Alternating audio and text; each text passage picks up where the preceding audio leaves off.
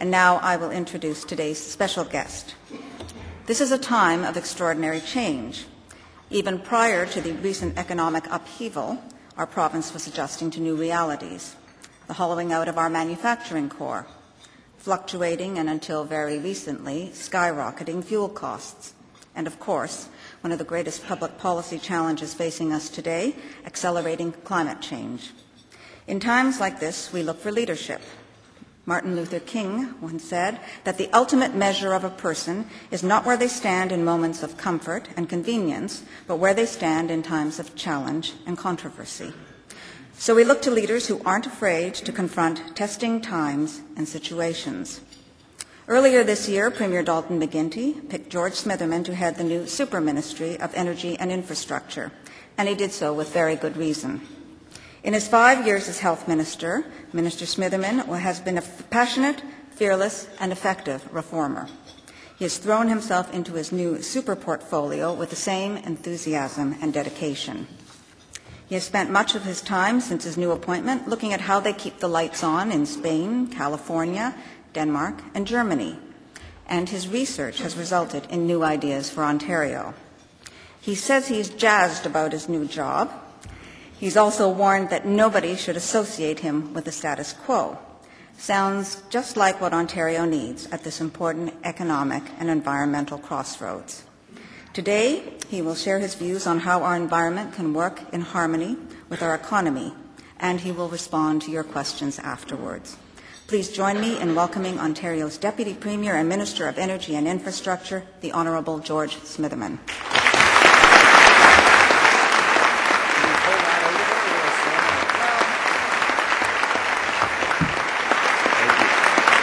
Thank you very much. There was a little step stool here, but I, I, I, used one the other day and I said, well, that's how tall I'm supposed to be for my weight, so maybe I should have. Uh, I should have used it. It's really nice to have a chance to be here, and I want to thank uh, Helen, uh, who's not just a uh, dedicated uh, leader of the Canadian Club, she's uh, also uh, bears the extraordinary privilege of being one of my constituents. Or perhaps I should say, I enjoy the extraordinary privilege of representing her at Queen's Park it's uh, nice to have a chance uh, to be here. As I uh, said, it's uh, Halloween, and I uh, hope you like my costume. Um, I, I, really, uh, I really, I think the trick was on me because I didn't know I was going to take questions, but I thought nevertheless I'd give it a go.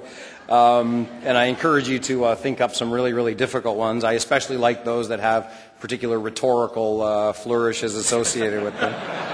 I do want to let you know for anybody that's uh, dis- uh, disappointed that I didn't bring a treat that uh, my husband Christopher does work for Lindt Chocolate, and uh, the shelling out will be very, very good at 31 Rose Avenue tonight. Uh, yesterday, I uh, yesterday I sent I sent somebody out to the Lindt warehouse store and came back with $600 worth of chocolate and with the discount that I'm able to enjoy because of the uh, spousal relationship, I can assure you that the uh, handfuls will indeed be very plentiful. I, I want all of you to have the opportunity to enjoy what's brought me to this great state. Um, it's nice. Uh, thank you. Thank you. I want to. I'm in that dangerous uh, spot that uh, Helen advised me against, which is acknowledging that in our midst are uh, some uh, who uh, share with me a, an affection for being in elected politics. I'm really uh, pleased to acknowledge today the presence of somebody that I share an office with and that I share the same privileged responsibility of representing Helen. That's my good friend, the Honorable Bob Rae. I want.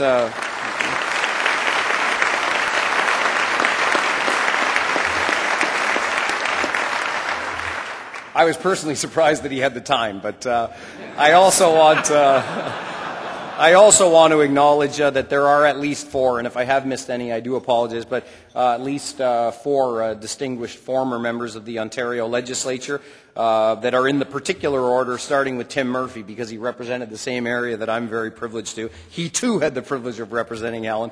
And also to acknowledge that uh, Steve Gilchrist, Charles Harnick, and Charles Beer, perhaps others, but they're all here, and we welcome them and thank them for being here. I want to thank as well uh, that uh, acknowledge that uh, not just my deputy minister, but pretty much all of the chief mucky mucks from the uh, energy and quite a few of those from the infrastructure uh, world are here as well. And I suspect that if I uh, do lay out a trick or a treat in my speech, they'll all be congregating outside the doors later to plot the strategies of how in the future that they might have the opportunity to edit my text before I actually deliver it. Uh, the fact that I'm using text alone uh, is, uh, is uh, odd and uh, should assume relatively soon in my portfolio I'll be able to dispense with it and just, just go off the cup, cuff as I'm so very, very happy to do. It's great to be at the Canadian Club because it has such a distinguished role in the history of our country at providing opportunities for folks like me to talk about the pressing issues of the day, and I'm really very honored to be here. Just two weeks ago, my cabinet colleague Dwight Duncan spoke here about the unprecedented challenges facing the global economy and about Ontario's plan to lead, and about how that plan will help Ontario adapt to this current turbulence and emerge stronger than ever. In the fall economic statement, Minister Duncan talked about continuing to encourage long-term economic growth with strategic investments and by protecting key public services. Of course, the way forward won't always be easy, but thanks to good policy and sound leadership, Ontario has a lot working in its favour. As the Minister of Energy and Infrastructure, I think one of the best advantages we have is our unprecedented investment in infrastructure renewal, which, when combined with the renaissance of our energy system, offers a tsunami of investment opportunities. Each of these comprehensive strategies will create homegrown jobs that stimulate local economies and allow us to plan confidently for tomorrow's challenges, rather than simply react to today's. Because when our underlying structures are sound, there are no heights we cannot reach. And all across the landscape of my new ministry, our investments in energy, in transit, in growth planning, and in government buildings themselves are combining to lead the government's efforts to tackle climate change. Now, I became Minister of Energy and Infrastructure just about four short months ago, and I've been hitting the books ever since. Now, I don't pretend for sure to have captured all of the knowledge that is advisable to have, at least not yet, but I have added considerably to my knowledge base. One of the first things that I did on a challenge from Dr. David Suzuki was to see with my own eyes the green energy efforts of world leading jurisdictions like Spain and Germany and Denmark. I saw some pretty amazing initiatives that are shrinking carbon footprints by creating clean green power all the while stimulating green sector economies with careers in research and development and jobs in manufacturing, installation, and retrofitting. In Freiburg, Germany, I visited one neighborhood where all the homes had solar panels on their roofs and great thinking in their design. That neighborhood is a net supplier of energy. I learned how Spain, which operates 15,000 megawatts of wind power, is now moving to complement it with a similar dedication to solar power. And in Denmark, I visited a community of about 7,000 people that meets 100% of its energy needs locally from wind and combined heat and power projects fueled by biomass, geothermal, and from energy from waste. I learned about Germany and Spain's feed-in tariff system, an incentive structure that uses government policies and legislative tools to encourage national and regional utilities to adopt renewable energy. It's created a green market. It's created a market for the green energy and a market for green jobs. I'd say the most important lesson is that through strong leadership and with a strong vision, we can achieve multiple aims. That cleaner air need not come at the expense of economic activity, as some would suspect, rather that the two are achieved hand in hand. That's not to say we haven't taken the reins of strong, bold leadership already. We're making history on climate change by our determination to get off coal entirely. Considering that last year 75% of all of the electricity that we used was from emission-free nuclear and large-scale hydroelectric like Niagara Falls, we have an enviable starting point. And we've made good progress at implementing renewables in place of coal through well-received programs like RESOP and our renewable RFPs. Still, from my European learnings, I know we have plenty of room for improvement. You know already that I've initiated a review by the Ontario Power Authority of the province's integrated power system plan. At the heart of that review lies these questions. Have we created the conditions to maximize our full potential? Are our policies aligned with our ambitions for our economy and for our ecology? And have we yet unlocked the model that will allow the First Nations and Métis community to fully participate? I know we've done well. but I insist that we can do better. Our forthcoming policies will enhance certainty for investors and will streamline processes for the task at hand, which has been described as the greatest public policy challenge in history. With smart growth planning, by investing strategically in infrastructure and in clean, green energy projects, we can grow livable, sustainable communities with strong local economies and smaller carbon footprints. Good for all of us and good for Mother Earth. Look how far we've come already since Premier McGuinty first laid down the challenge. In our pursuit to eliminate coal, we've cut the dirty fired electricity generation by one third. By 2011, we'll have cut it by two thirds, and by 2014, we'll be off coal altogether. Here's how we're getting that done. Just yesterday, I participated in the official opening of Canada's largest wind farm. The Melancthon Eco Power Centre near Shelburne isn't just 199.5 megawatts of fuel as power. It helped to vault us into first place amongst the provinces in installed wind capacity. And by the end of the year, Ontario will have more than 950 megawatts of wind power online, nearly double what we had at the beginning of 2008. That success we can and we will build upon. The forthcoming policy and legislative alterations that I mentioned earlier are being designed to lead the way to send a strong, confident message that Ontario is dedicated to best-in-class programs and best-in-class progress. Now, I've talked a lot about our plan to bring on new, cleaner and greener forms of energy, about the economic and environmental advantages of relying more on forms of energy that do not have a fuel source. But as good as a move to renewables is, the best power out there is in the hands and the minds of 13 million Ontarians. When I was in California, I learned how that state has achieved flat growth in their per capita energy use since the energy crisis in the 70s. I think that's a track record worth aspiring to. Using less energy doesn't just reduce the carbon. It doesn't just reduce the bill. It also makes our province more productive so we, contain, we can obtain an economic bounce as well. Conservation is the cheapest energy that you can buy, and I'm bound and determined to buy lots of it. We've made great investments so far. For instance, smart meters are being installed in millions of homes across the province. These devices will empower Ontarians to see the price of electricity and, more importantly, to manage its use. Dozens of innovative programs have unlocked 1,350 megawatts of savings so far, but our ambitions go much further. Already we're counting on conservation to absorb 75% of all the demand growth going forward. The good news about conservation isn't limited to lower energy use, however.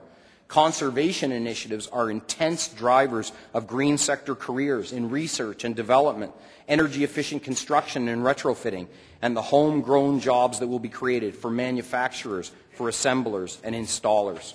The progress that we've made to date is due to the concerted conservation efforts across the board, from government and energy agency initiatives to industry and business efforts, to residential customers who understand that every kilowatt counts.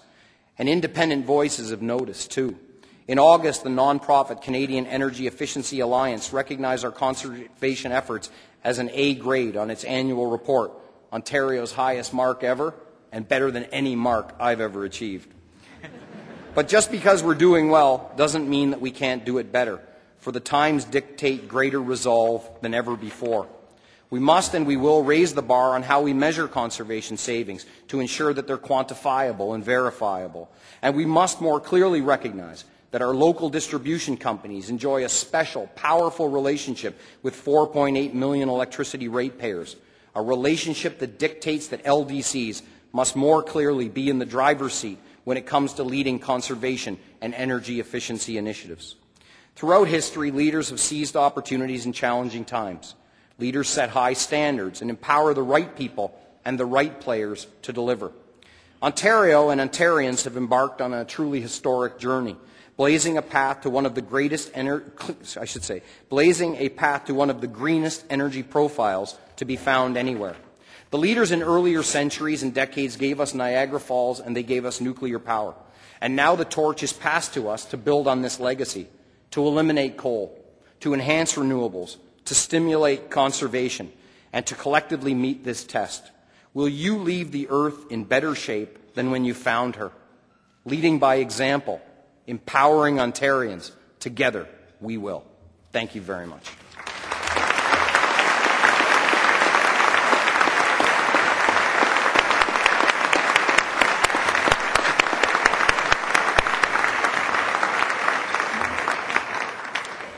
Now, the minister's not going anywhere, but those of you who would like to ask a question, please raise your hands. He'll take your questions, and Jennifer, uh, with the microphone, raising her hand at the back, will come and find you so you can speak uh, into the microphone.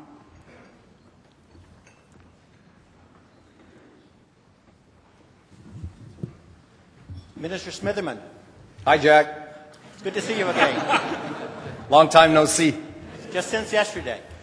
Minister Smitherman, in the last 25 years, every nuclear power project in Ontario has gone way over budget, and those capital cost overruns have been passed on to Ontario con- con- electricity consumers and taxpayers. On the other hand, your government doesn't allow renewable or gas-fired power companies to pass on their capital cost overruns. Minister, when are you going to apply the same rules to our nuclear power companies? Well, I think that uh, the issue at uh, hand in this issue of uh, cost overruns that you focus on is who is the proponent in those circumstances. Of course, the nuclear power that we've built in the province of Ontario has been built uh, by the people's own power generator. In the circumstances that you mentioned, which are private sector initiatives, uh, private sector entrepreneurs who are well experienced at balancing risk take the responsibility for their projects. I do think it's noteworthy, however, that in the uh, current procurement process, which we're working on, and that David Livingston is playing an extraordinary leadership role around, we're seeking to bring the best benefits of risk transfer and what we have learned about that in our alternate financing uh, proposals that have revolutionized our ability to build projects in the hospital sector uh, to make sure that we are on the taxpayers' uh, uh, behalf, on the ratepayers' behalf, uh, exercising all of the caution that is appropriate uh, given that large-scale projects have some of the potential with respect to cost overruns. I would note, however, that uh, cost uh, challenges, as your very question uh, suggests, is not something that's limited uh, to the uh, nuclear uh, field. We have the opportunity and experience across a broad platform of infrastructure projects to note that there is always pressure for cost escalation. And I dare say that in nuclear, because the timelines are so long between when a project is first envisioned and actually built, that it, it has associated with it a disadvantage which makes easy mischief making for fellows like you that like to talk about how a project's costs have gone from a projected X to a realized Y. Of course, in the same sense, if I plan a renovation to my bathroom for 10 years from today, coming online in 2018, it's very, very unlikely that I would hit the mark as all of the attendant features in that 10 year period are likely to be challenged.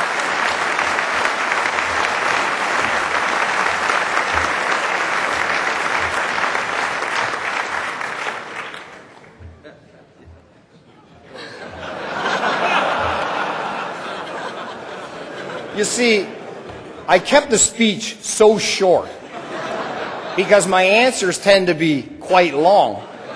But I do think we have time at least for one or two more questions if we can entice anyone to ask them.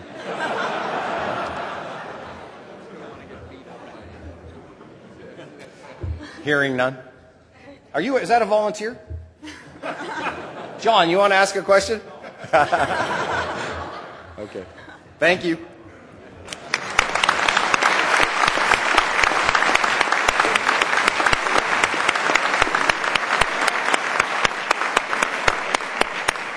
Thank you very much. And now to give formal thanks on behalf of the Canadian Club, I'm going to ask Tenio Evangelista to come forward.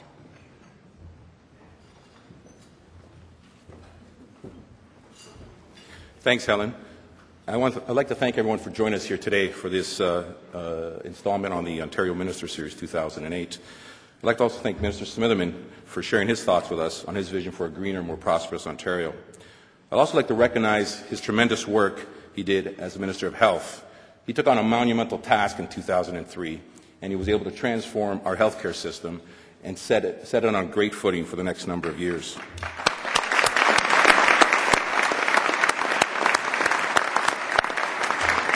On a personal note, I'd like to thank George for being a friend and a supportive colleague over the years.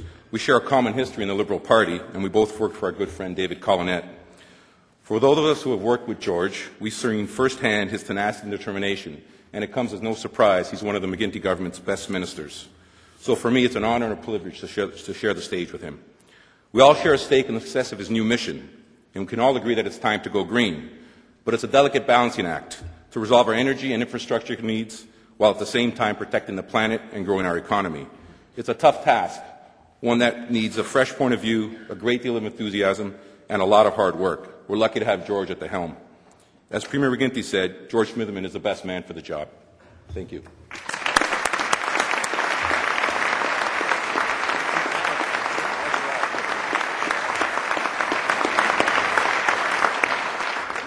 Thank you, Tenio. Thank you again, Minister Smitherman, and thank you to all our guests for joining us today. This concludes our television programming, which will be broadcast on Rogers TV in the days to come. This meeting is now adjourned.